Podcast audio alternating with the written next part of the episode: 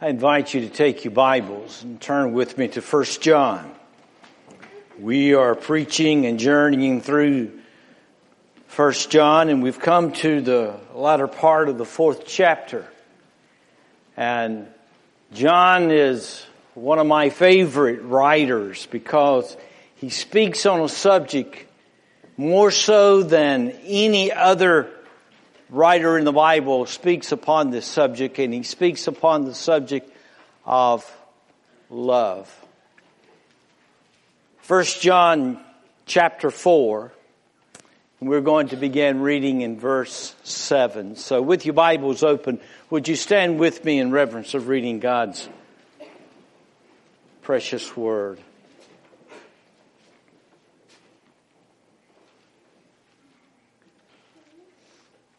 The apostle John, he reminds us of who he's addressing. As he says here in verse one, beloved, let us love one another. For love is of God. And everyone who loves is born of God and knows God. In other words, he's saying to us that if you're a child of God, you're going to take upon his character. And that character, one of the characteristics of that character is of love. And he says that we who, who love is born of God and knows God. He who does not love does not know God, for God is love. In this we love of God, or in this the love of God was manifested toward us. That God had sent His only begotten Son into the world. That we might live through Him. In this is love. Not that we loved God, but that He loved us. And sent His Son to be the propitiation for our sins. Beloved, if God so loved us, we ought to love one another. No one has seen God at any time. If we love one another, God abides in us, and His love has been perfected in us. By this we know that we abide in Him, and He in us because he has given us of his spirit. And we have seen and testified that the Father has sent the Son as Savior of the world. Whoever confesses that Jesus is the Son of God, God abides in him and he is in God. And if we have known and believed the love that God has for us, God is love. And he who abides in love abides in God and God in him. Love has been perfected among us in this, that we may have boldness in the day of judgment. Because as he is, so are we in this world. This is our memory verse. There is no fear in love, but perfect love casts out fear because fear involves torment. But he who fears has not been made perfect in love. We love him because he first loved us. If someone says, I love God and hates his brother, he is a liar. For he who does not love his brother whom he has seen, how can he love God whom he has not seen? And this commandment we have from him, that he who loves God must love his brother also. We could almost say this is the chapter of love, could we not? John reveals to us that beautiful beautiful characteristic of God as God being love. That He who loved us first. Father, in Jesus' name, we come And we're so grateful that for God so loved the world that he gave his only begotten son. That whosoever believeth in him would not perish but have everlasting life. Thank you that you have loved us and demonstrated and defined that love to us in a mighty way there upon the cross of Calvary.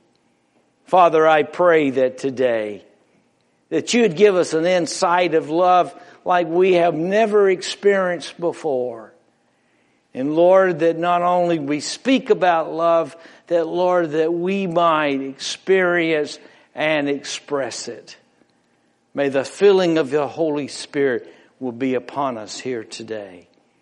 And may what we say will bring honor and glory to the precious name of Jesus. May the love of God draw all men closer to you. For we give this as our, our prayer today for your glory and for your honor. In Jesus we pray. Amen and amen. Thank you. You may be seated. If there is one word that everybody seems to be talking about today, it's that word love. They think about it. They write about it. They sing songs about it. You hear songs sung about love almost all the time. What the world needs now is love, sweet love, they say. You're nobody until somebody loves you. I know I'm dating myself a little bit there, but uh, some of you know where I'm coming from. But love is such a beautiful gesture that God has introduced to this world. You walk into the bookstores, and there, shelf after shelf after shelf, there are books upon love, romantic novels of love. Many of the best sellers is, is novels on love. You turn on the TV and you watch TV and you see TV shows as the stomach pumps and the brain fries and people are looking for love. People are desperately talking about love. Now why is that? Psychiatrist tells us that people are in need of three things. They need to be wanted, they need to be needed and they needed to be loved. Every one of us have those needs. And so therefore, when we talk about love, we're talking about a thing that we are in need of. There are so many people today that are feeling so unloved. Whether it's been eh, certainly abused by their parents, are abused by their mates. They have taken what was supposed to be something that is beautiful and turned it into something that is bad. And they don't understand what love is all about. And therefore, they cannot identify. For God so loved them unconditionally. You mean God can love me? what I have done? You mean to tell me God can love me from where I came from? You mean to tell me that God can love me in spite of me? That's exactly what the Bible says. Unconditionally, He loves us. I think it's interesting you go through the Bible and you find Solomon he wrote more about friendship than any other person. You go through the Word of God and you find Paul, he wrote more about faith than any other person. Jesus taught more about the kingdom of God than any other person.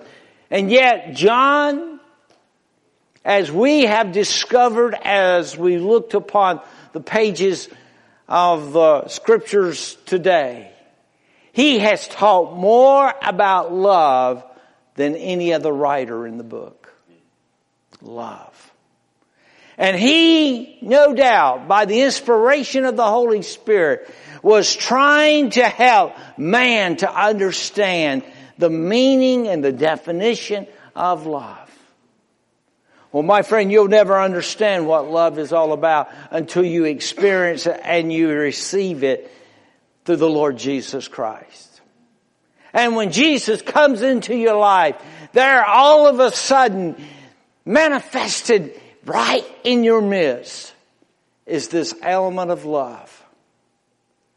If you were to go on trial as a child of God, the greatest evidence that would be, that would depend upon your verdict would be your love that you have toward God, your love that you have toward the Lord Jesus Christ, and the love that you have toward your brother. Let's look at the scriptures for a few moments. And let's notice what the Bible talks about, how love gives us a sure evidence of who we are. The Bible says in verse 7, look what he says, beloved, let us love one another. Why? For love is of God. And everyone who loves, who loves is born of God and knows God. Underline that word, born of God. He is born of God. In other words, two things that is proven about you if you're a child of God. And it is the element of love. It proves that you are in the family of God. It proves that I am a child of the living God. God's children are loving children. That's why the Bible says that people will know that you're one of my disciples by the way that you love one another. When I was born into this world, I was born to a man and a woman by the name of Jack and Inez Burris. Now, when I was born into that family, I took upon their nature. There were certain traits about them that I immediately began to exhibit. Well, my friend, I want you to understand that when I was born again, I was born into the family of God. Immediately, there were certain traits about my father that begins to be exhibited within my life. The Bible says that God is love. And one of the greatest natures of God uh, that He has demonstrated before us is that He is a God of love. And so, when I was born into the family of God, I took upon His nature. And that nature is love. God is love. Love is not God, but God is love. And so therefore, my friend, that means that everything that God does is motivated by love. When God created this world, He was motivated by love to create mankind to be able to have fellowship with Him and to love Him and to have communion with Him. So my friend, one of the reasons that God has created you is so that He could love you and show that love to you.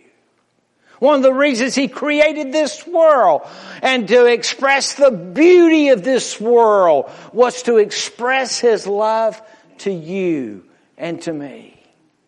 One of the reasons that God created heaven and earth is, is that he created that as a gift that you and I might be able to experience. To think about that one day that we're going to heaven as a child of God, separated from all the sufferings of this world. My friend, that is an, an example of the love of God. God loves us. And He created, well, He even created hell because He loves us. My friend, God never intended for mankind to go to hell. It was God's intention for the devil and all the demons to go to hell. And there to separate us from such a one for all eternity. So therefore, my friend, I want you to understand, if, if I have experienced the nature of God, I have experienced that nature of love, and it proves that I'm a part of the family of God. But not only does it prove that I'm a part of the family of God, it also proves that I'm a part of the fellowship of God. If you want to know how a child of God is to, to act, well, my friend, he is going to act like God. And that is that he is going to display his fellowship with the living Lord. Look what the Bible says there in verse 8. He who does not love does not know God, for God is love. That word know is an interesting word. It does not speak of one intellectually, that he knows God intellectually. But literally what he's talking about is that, is that intimate knowledge. That I know him intimately that I've experienced Him intimately. See, a person may know Him in the head, but he may not know Him in the heart. But if you know Him in your heart, you know Him intimately. There is that intimate fellowship with God. So there's a big difference of knowing about God and knowing God. And if you're knowing God, my friend, you're going to know that you've experienced that love. So I may ask you a question today. How much love do you have in your heart? You tell me how much love you have in your heart. I will tell you how close you're in the fellowship of the, of God Himself. Because you cannot have fellowship with Him and not experience His love. It automatically, automatic comes forth. And so therefore, love's sure evidence found there in verses 7 and 8 that I am in the family of God, but I'm also in the fellowship of God. But let's go and look at verse 9. It talks about the love supreme example. He gives us an example here in verse 9. Look at what he says. In this, the love of God was manifested.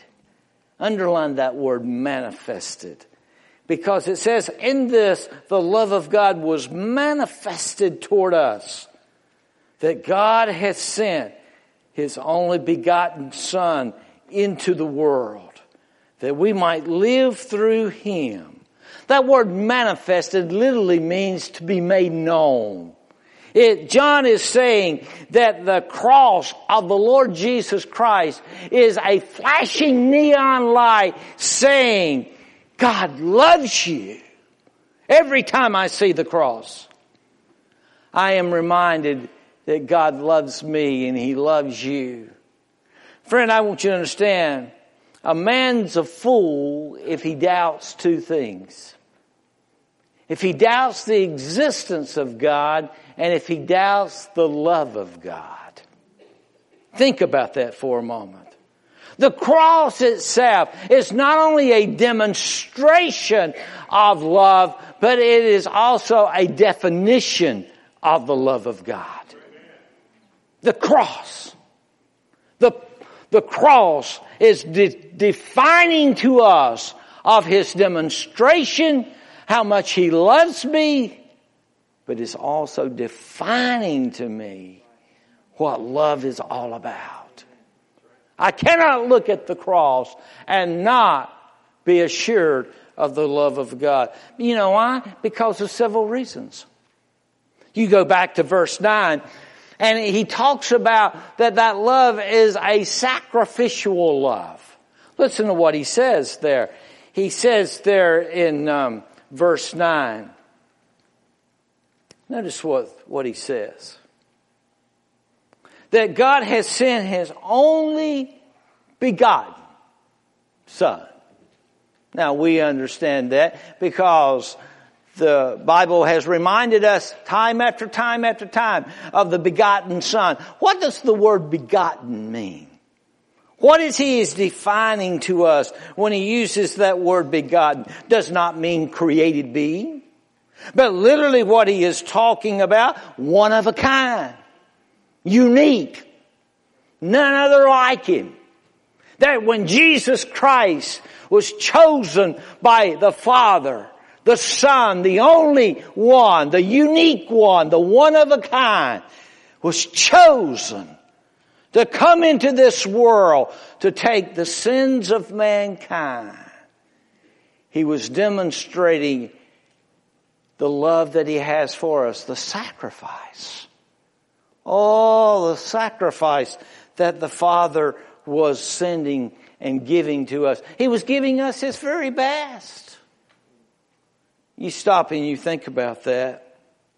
When you love someone, in the manner that God loves someone, you don't give them secondhand material. But you give them the best. It's a sacrifice. It costs to love people.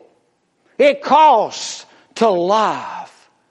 And my friend, I want you to understand, God was saying, I want you to understand that it cost me. I gave my very best to exhibit before you how much I love you. You stop and you think about it for a few moments. The sacrifice that you display when you love someone, when you love your, your, your family. It costs. It costs for me to love my wife, especially when she goes shopping.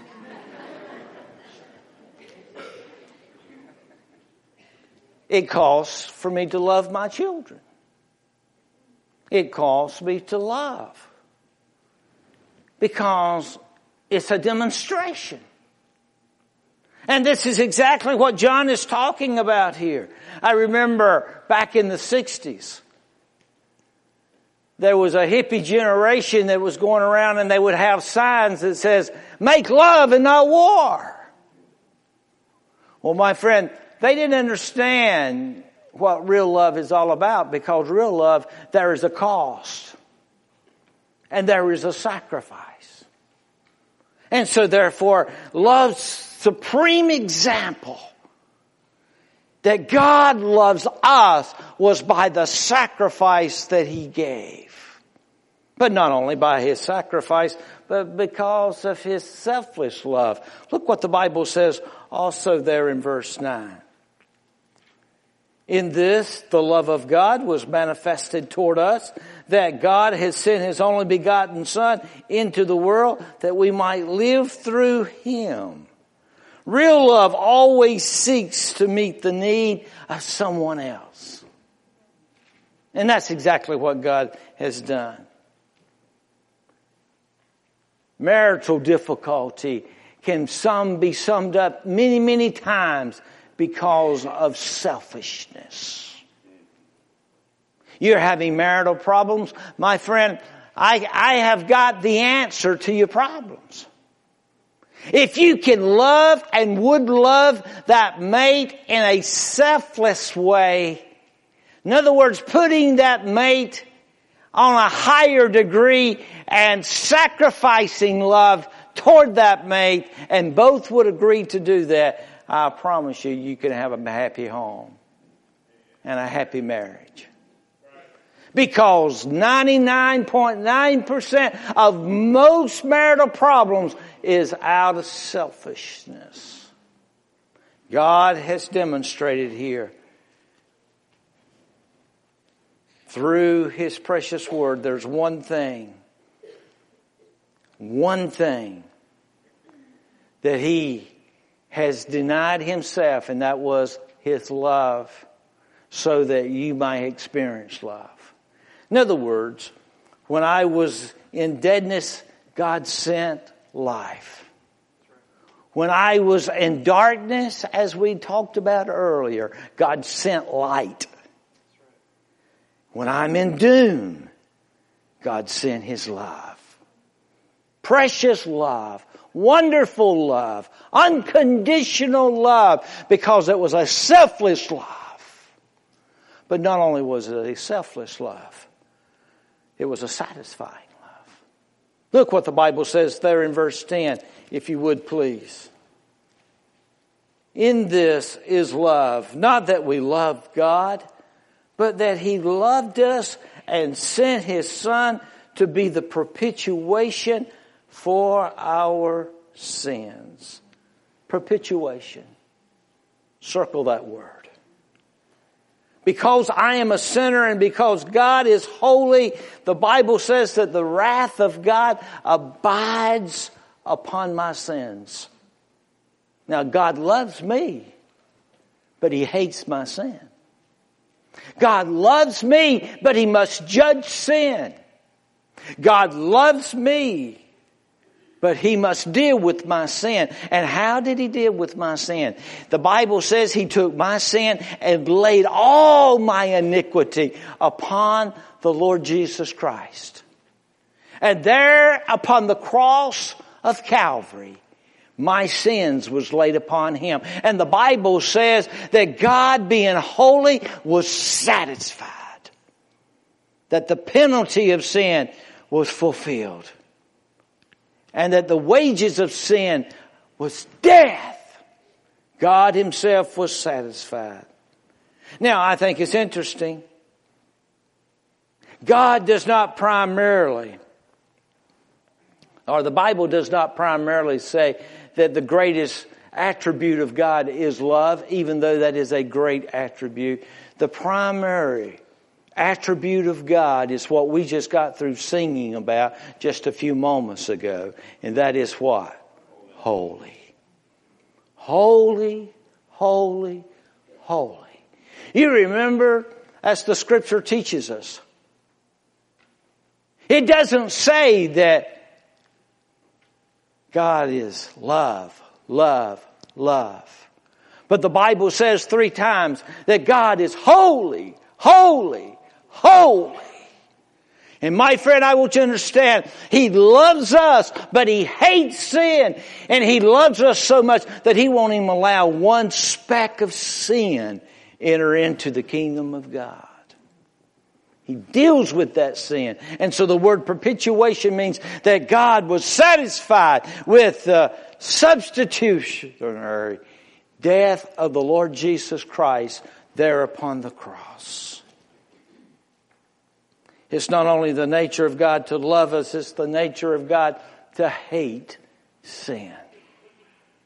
But let's go a step further. And not only is it a satisfying love, but look also in verse 10, it's a sharing love. Jesus was born into this world in his humanity, but Jesus was sent into this world with his deity. With his deity. God so loved that he was sent his son. God so loved that he gave. In other words, it was a sharing love. He shares with you and I his precious son. If God could not love us without giving something to us, you and I cannot love God without giving something back to him. There's something about giving demonstrates the love of God. Heard about this guy one time. He was a skinflint. He wouldn't give a dime to the Lord to save his life. And every time he'd come to church, he seems like that that would be the very time that the preacher would preach upon giving. And it says like, as he walked out the door and he said to the usher, he says, give, give, give. He said, that's all I ever hear. And the usher said, well, that's the greatest demonstration of the love of God that's ever been said is give. And that is so true, my friend, for God so loved, He gave. So, it was a sharing love. But look with me in verse 12. We've talked about for a few moments here, love's supreme example. We've talked about the love, the love's sure evidence. But what about love's spiritual essence? Look what the Bible says in verse 12. No one has seen God at any time, and if we love one another, God abides in us. And His love has been made, has been perfected in us. Has been perfected in us. Look with me what it says in verse 13. By this we know that we abide in him and he in us because he has given us his spirit. Two things I want you to notice here. He talks about love's provision. He says he has given us his spirit. Now there's a difference between the gift of the Holy Spirit and the fruit of the Holy Spirit. Love is something that is supernaturally produced. It's not something that I can work up. I hear some people say, well, you gotta love one another. Well, my friend, unless the love of God is in your heart, you're not gonna love that person the way that God wants you to love. So, it's the Holy Spirit of God who lives and dwells within you that produces the love that God wants to be demonstrated in your life. That's why the world cannot understand love. That's why they desperately seek it because they do not understand it. That's why you really can't love until first of all you've experienced the love of God. Did you know you can't make anybody love someone? But friend, let me tell you something. When the Spirit of God comes in your heart and He dwells in your heart in the way that He's supposed to dwell as far as being Lord of your life, you can't help not to love. This is something that is going to automatically be produced in your life. It's the provision of the Holy Spirit of God. Love is something that God not works in you, but He works through you. The Bible tells us in Romans chapter 5, verse 5, a very familiar passage of scripture. It says that the love of God has been poured out in our heart. Poured out literally means to be emptied. He has emptied the love of God in your life. That's why, my friend, as a maid loving another maid. Well, the Bible says that husbands, that you're to love your wife as yourself. My friend, you can't do that by yourself. You can't do that. The only way you can love your wife as yourself is for God to pour that love through you. See, there's something about self. We love self. We take care of self. We watch over self. We will make sure self is okay. And he is satisfied and his needs are met. But my friend, I want you to understand to love someone else as yourself, that is supernatural. For me to love my wife as myself, it is that I've got to allow the Holy Spirit of God to love her through me. And as He loves her through me, I am fulfilling a commandment that God has placed upon my life. The Bible says that I am to love my neighbor as myself. How in the world am I going to love my neighbor by myself? I can't. I do it through Him. But now he talks about not only love's provision, but he talks about love's profession. Look what he says in verse 14. The Bible says in verse 14, and we have seen and testified that the Father has sent the Son uh, as Savior of the world. Whoever confesses that Jesus is the Son of God, God abides in him and he in God. John put those two verses in there because when a man is full of the Holy Spirit, he's going to not only love his neighbor, love his mate, but he's going to love God. How much do you love God today? You say, I love God with all my heart, with all my mind, with all my soul. Do you really? It's one thing to say it, it's another thing to do it. But see, friend, what John is saying, that you're not only going to love God, you're going to love His Son. You're going to love the Lord Jesus Christ. The Holy Spirit who gives a man the love for God also gives man a love for the Lord Jesus Christ.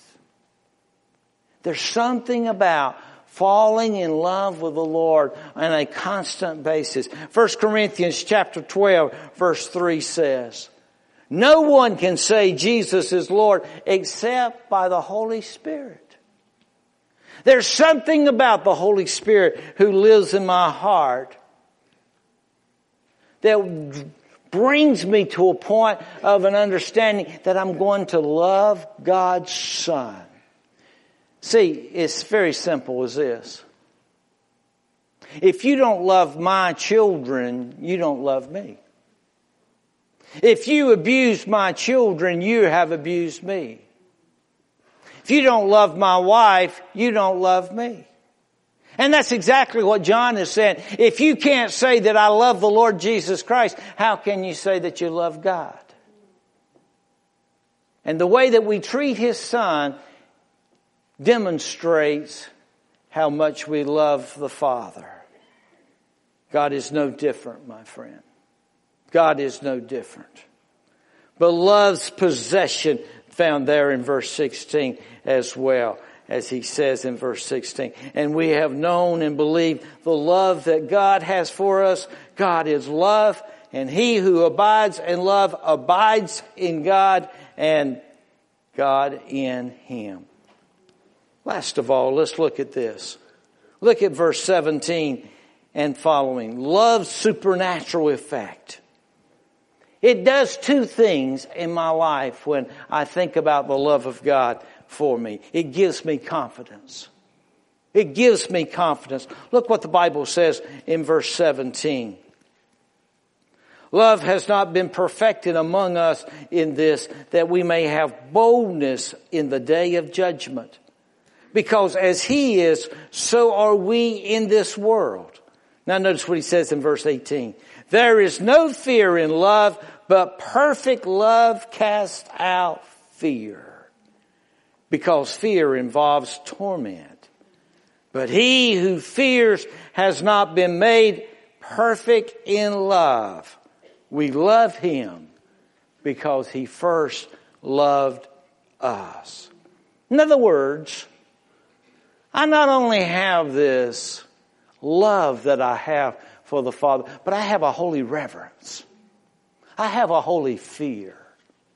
The Bible says that the fear of the Lord is the beginning of wisdom. I think about my dad when I was growing up. Now, I did not fear my dad, but I did fear his wrath. When he said something, he meant it. And when if he said, all right, boy, you're going to get it you can rest assured I got it. I think about God. I don't fear God to the point that I, I quake and tremble, but I have a holy reverence of Him. And that holy reverence is because that I have a love for Him. I have a respect for Him. I have a respect because He is my Heavenly Father. And to understand that He will not, He loves me, but He will not allow me to abuse His name or to abuse that relationship that I have with Him. One of these days we're going to stand and we're going to meet the Father. One of these days we're going to stand and we will stand before a judgment seat of Christ. I ask you a question. Do you fear that? Do you dread that? Could be possibly there's something in your life that should not be there. That's why the Bible says that if we confess our sins, He's faithful and just to forgive us and to cleanse us from all unrighteousness. That one day that as I stand before His holy presence, that I don't have to dread Him. I don't have to fear Him.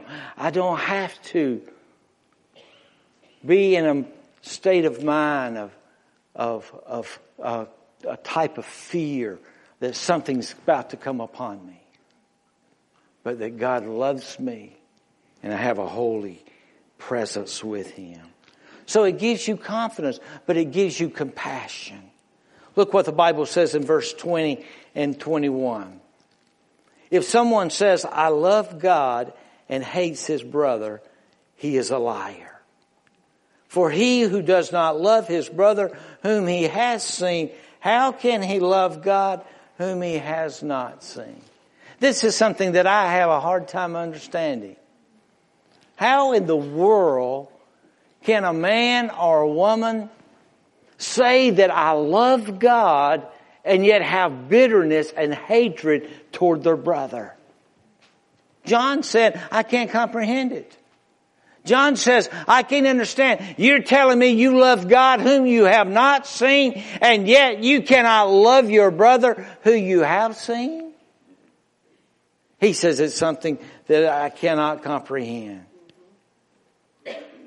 I think it's interesting. Three different times in First John, John calls a man a liar. First John chapter 1 verse 6 says, if we say that we have fellowship with him and walk in darkness, we lie and do not practice the truth. He tells us in second chapter verse 4, he who says, I know him and does not keep his commandments is a liar.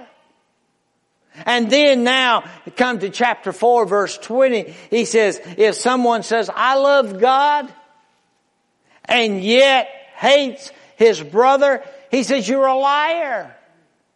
You are a liar. That is very plain language.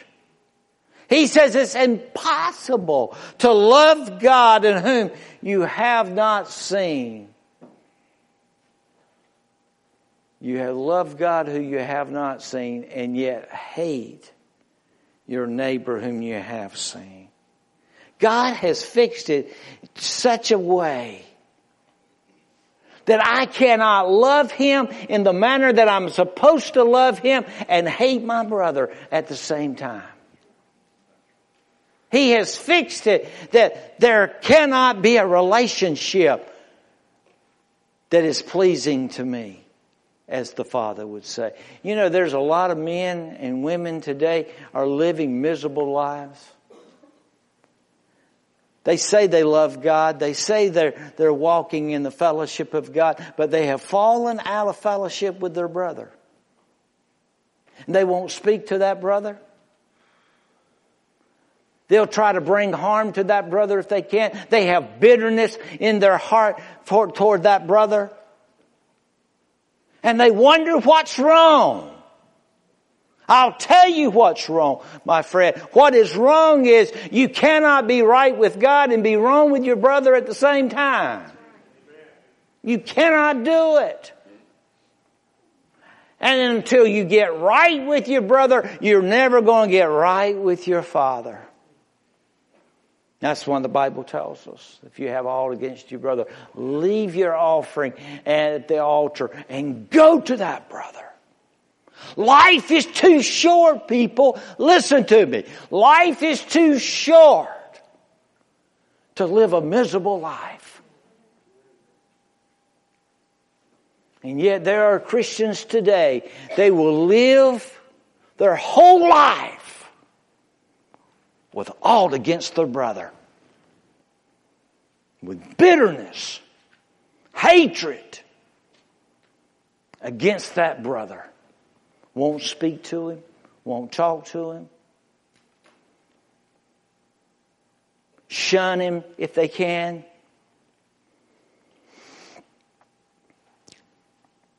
And they wonder why I don't have the peace of God that passes all understanding. They wonder why I don't have the fellowship of the Father. He says it's impossible, friend. A supernatural effect that will happen in your life is, is that when you fall in love with the Lord Jesus Christ, you're going to make sure you're right with your brothers and your sisters in the Lord.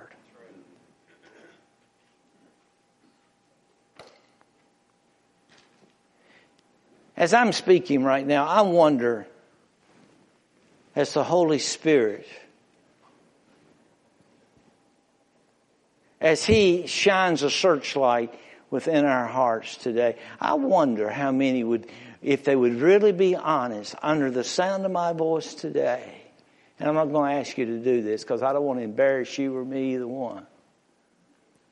But I wonder how many would raise their hand and say, you know, Pastor, there is that one person I don't care nothing about. I've talked about him. I've run him down.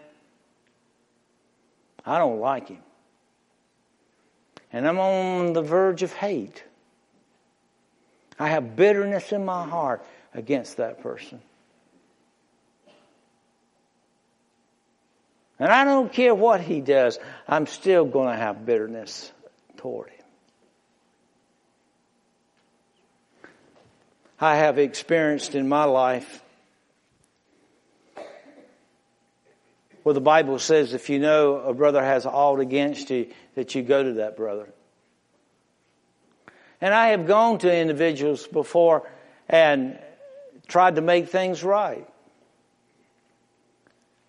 And I have had individuals close the door in my face and say, you know, I don't care anything about making anything right.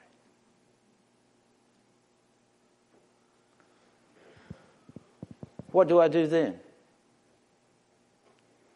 Well, I feel like I've done my part. I think I fulfilled the responsibilities that the Bible has placed upon me to go to that individual. Now it's up to the individual. And I have seen individuals who've lived and died miserably because they won't make things right. I believe one of the greatest hindrances to revival in our churches today is where people will not make things right with their brother. How can you say, I love God whom I have not seen and cannot love my brother whom I have seen? How can I do it? I can't do it. I pray that the Holy Spirit of God, if you're in that situation, that He will take a hold of you and squeeze you in a manner that you will break before it's too late. And that you will desperately cry out for reunion and rejoining that fellowship together with your brother as well as with your God. Lord Jesus, I don't know why we allow ourselves come to a point and place we become so bitter and angry toward a brother that we allow that to hinder us. Pride has kept many a man away from the Father.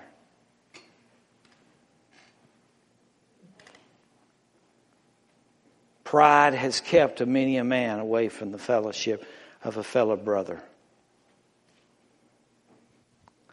Oh, dear God, what a revival would take place if men and women, boys and girls would come to a point in place and say, I'm sorry and rejoin that fellowship together. Oh God, help us to love one another as you have loved us and demonstrated your love to us and defined that love by the way of the cross. Help us, dear Lord. Work in our lives to love the unlovable and to exhibit your character to all mankind. Father, may your Spirit speak to us today. And may there be a, a filling of your Spirit and a movement of your Spirit upon our lives. For we ask this in Jesus, we pray.